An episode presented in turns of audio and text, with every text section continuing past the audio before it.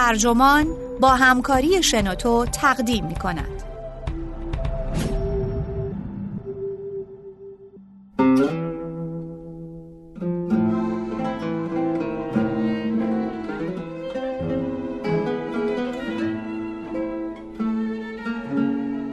ببین چطوری راه میره.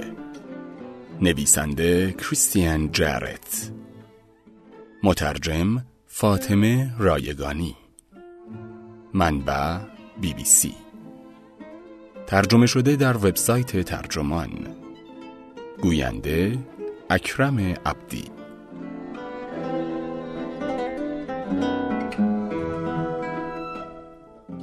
شیوه راه رفتن آدما مثل چهره یا لباسهاشون برای ما معنا داره.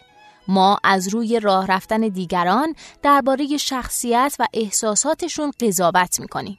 اینکه مصمم و جدی هستند یا بیخیال و سر به هوا. اینکه شاد و خوشحالن یا غمگین و عصبانی.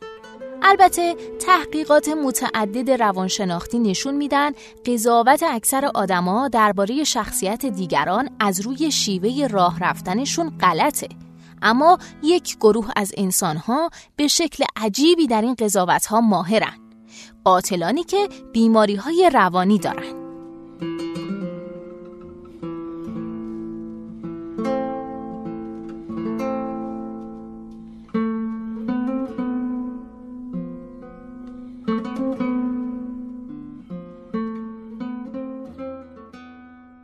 اگه مردی رو ببینید که با تبختری شبیه جان وین وارد بار میشه ممکنه فکر کنید که پسری سرسخت و معتمد به نفسه.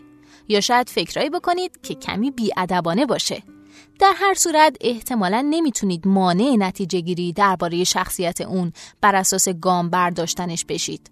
روانشناسان بیش از سه چهارم قرنه که مشغول مطالعه این فرضیات هستند و یافته هاشون نشون میده که بیشتر ما گرایش داریم که بر اساس سبک راه رفتن آدما تفاسیر بسیار مشابهی از شخصیتشون داشته باشیم.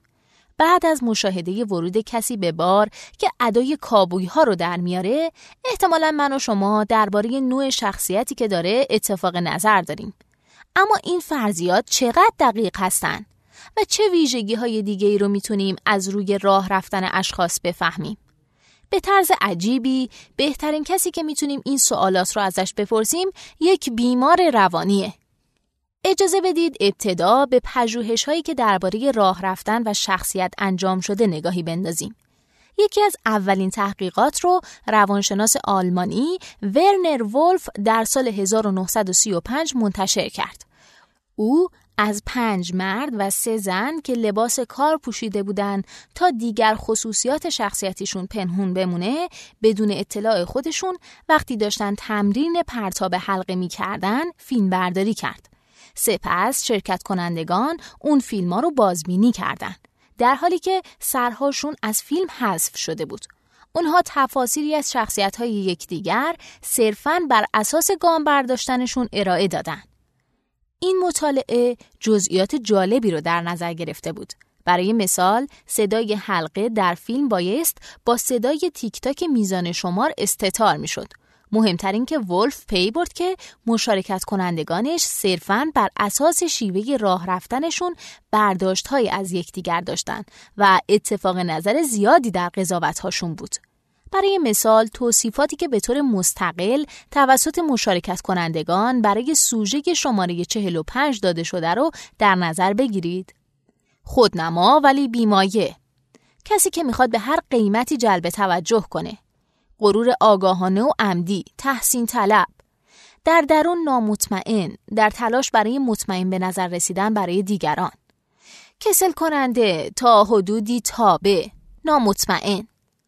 شگفتانگیز به نظر می‌رسه که شرکت کنندگان چنین برداشت های مشابهی از این سوژه و دیگر سوژه ها داشتن. البته با چنین نمونه کوچیکی و احتمال اینکه شرکت کننده ها بر اساس سرنخ دیگه‌ای بجز نحوه راه رفتن پاسخ داده باشند، تحقیق اخیر مشکلاتی داره. به علاوه شرکت کنندگان همدیگر رو میشناختن اگرچه در تشخیص اینکه کی کدومه از روی فیلم ضعیف بودن. آزمایش های مدرن پیچیده تر هستند. مخصوصا به خاطر فناوری های دیجیتال که می‌تونه راه رفتن فردی رو به نمایش نقطه روشنهای ساده در پس زمینه سیاه تبدیل کنه.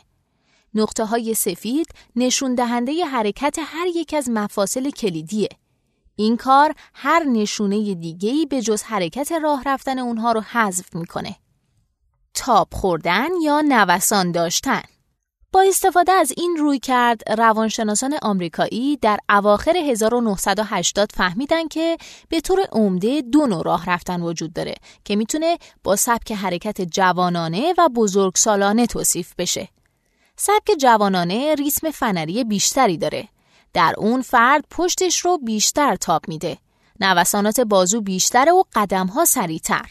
در حالی که سبک بزرگسالانه سختتر و کنتر و با خم شدن بیشتر به سمت جلوه. مهمتر از همه این که راه رفتن لزوما با سن راه رونده همخانی نداره.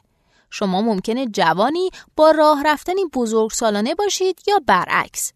به علاوه مشاهده کنندگان تصور می‌کردن افرادی که با سبکی جوانانه راه میرن شادتر و قدرتمندتر هستند. این تصور حتی زمانی که سن واقعی راه روندگان با آشکار شدن چهره ها و بدنهاشون مشخص می‌شد به همین حالت باقی میموند. چنین تحقیقاتی مجددا نشون میده که مردم به راحتی و به طور مداوم در مورد دیگران بر اساس دیدن روش راه رفتنشون قضاوت می‌کنن. اما این مطالعه به این پرسش نمی‌پردازه که آیا چنین مفروضاتی دقیق هستند یا نه. برای این کار باید به مطالعه در انگلستان و سوئیس مراجعه کنیم که همین چند سال پیش منتشر شده. این مطالعه رتبه بندی مردم از شخصیت خودشون رو با فرضیاتی مقایسه می‌کنه که دیگران بر اساس نمایش های نقطه روشن از راه رفتن اونها دارن. نتایج اونها هم نشون داد که دو سبک عمده در راه رفتن وجود داره. گرچه این تحقیق اون دو سبک رو با اصطلاحاتی توصیف می‌کنه که کمی متفاوته. به اولی سبک آزاد و آسوده گفته میشه که ناظران اون رو به عنوان علامتی برای ماجراجویی، برونگرایی، قابل اعتماد بودن و صمیمیت می‌دیدن. دیگری سبک آهسته و آرامه که ناظران اون رو نشانه از ثبات عاطفی تفسیر می‌کردن. اما مهمتر از همه این که قضاوت های ناظران اشتباه بود این دو سبک متفاوت راه رفتن در واقع با این صفات همبستگی نداشت یا حداقل بر اساس رتبه بندی راهروندگان از شخصیت خودشون اینگونه نبود. تصور غلط پیام این تحقیقات اینه که ما راه رفتن افراد رو مثل چهره، پوشش یا لحجه اونها به مسابه منبعی از اطلاعات تلقی می‌کنیم که مرتبط به اینکه اونها چه نوع شخصیتی دارن. همین و بس. در حالی که شواهد نشون میده با اینکه ارزیابی های ما از چهره نسبتا خوبه معمولا فرضیات غلطی بر اساس راه رفتن می‌سازیم. حداقل این وضعیت بیشتر قضاوت که داریم. اما نکته شرورانه دیگه ای درباره قضاوت های ما در مورد همدیگه بر اساس شیوه راه رفتنمون وجود داره. نکته ای که به آسیب پذیری ما مربوط میشه. برخی از قدیمی ترین یافته ها نشون داده که مردان و زنانی که گام های کوتاهتر، تاب بازوی کمتر و راه رفتن آهسته تری دارن، احتمال میره آسیب پذیرتر به نظر برسن. به شباهت این سبک راه رفتن با شیوه راه رفتن سالخوردگان در تحقیقات شخصیت توجه کنید. مطالعه نسبتا ناخوشایند در ژاپن که در 2006 منتشر شد، سوالی از مردان پرسید تا دامنه بحث رو گسترش بده. این مطالعه از مردان ژاپنی خواست بگن که چقدر احتمال داره با دانش آموزان دختر مختلفی که در نمایش نقطه روشن به تصویر کشیده شدن سر صحبت رو باز کنن یا به بدنشون دست بزنن. صرفاً بر اساس راه رفتن زنها مردها گرایش داشتن که بگن احتمالاً بیشتر اونها ناخوانده سراغ زنانی خواهند رفت که ویژگی های شخصیتی آسیب پذیرتر دارن. مثلا بیشتر درونگرا هستند یا از نظر احساسی متزلزل به نظر می‌رسن. نگران کننده تر این که تحقیقات نشون داده که زندانیان دربند کشیده شده که درجه اختلالات روانی بالاتری دارند به طور خاص در شناسایی افرادی که در گذشته مورد حمله قرار گرفتن دقیق تر هستند. اون هم تنها با دیدن کلیپ های تصویری قدم زدن آدم ها در سالن. به نظر می‌رسه که برخی از زندانیان از این توانایی به طور کامل آگاه بودند. اونهایی که در اختلالات روانی درجه بیشتری داشتن به طور خاص بیان کردند که موقع قضاوت کردن درباره آدما به راه رفتن اونها توجه می‌کنن. این موارد با شواهد نقل شده تطبیق داره. برای مثال مشهوره که قاتل زنجیره‌ای به نام تدباندی گفته بود می‌تونه یک قربانی زن رو از روی راه رفتنش در خیابون تشخیص بده. تمام این حوزه پژوهشی این سوال رو به وجود میاره که آیا می‌تونید سبک راه رفتنتون رو طوری تعدیل کنید تا تأثیراتی که می‌ذارید رو تغییر بده؟ برخی تحقیقات نشون میدن شما می‌تونید یاد بگیرید طوری راه برید که پیام آسیب ناپذیری ارسال کنید. مثلا تندتر با گامهای بلندتر یا حرکت بازوی جسورانه تر و اینکه زنان به طور غریزی نشانه های این سبک رو زمانی که در محیط ناامتری هستن اتخاذ می‌کنن. اما روانشناسانی که نمایه های شخصیتی مرتبط با اون سبک های راه رفتن تند یا آرام و با آرامش رو بررسی کردن میگن که به هیچ وجه مشخص نیست که آیا این مدل خاص راه رفتن رو میشه یاد گرفت یا نه. پس احتمالا تلاش بسیار زیاد برای تاثیرگذاری رو نباید توصیه کرد. در غیر این صورت ممکنه فقط به عنوان تلاشی ناموفق از شجاعت ظاهری آزمودنی 45 در نظر گرفته بشه یا کاری شبیه اون کابوی متظاهر به غرور.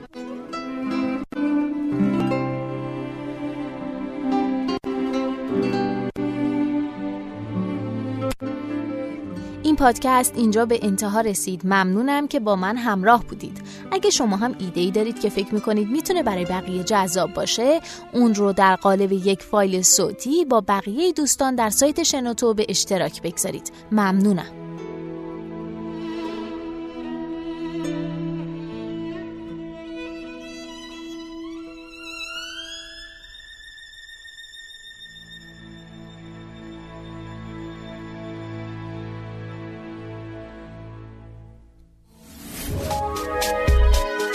شنوتو سرویس اشتراک گذاری فایل های صوتی www.shenoto.com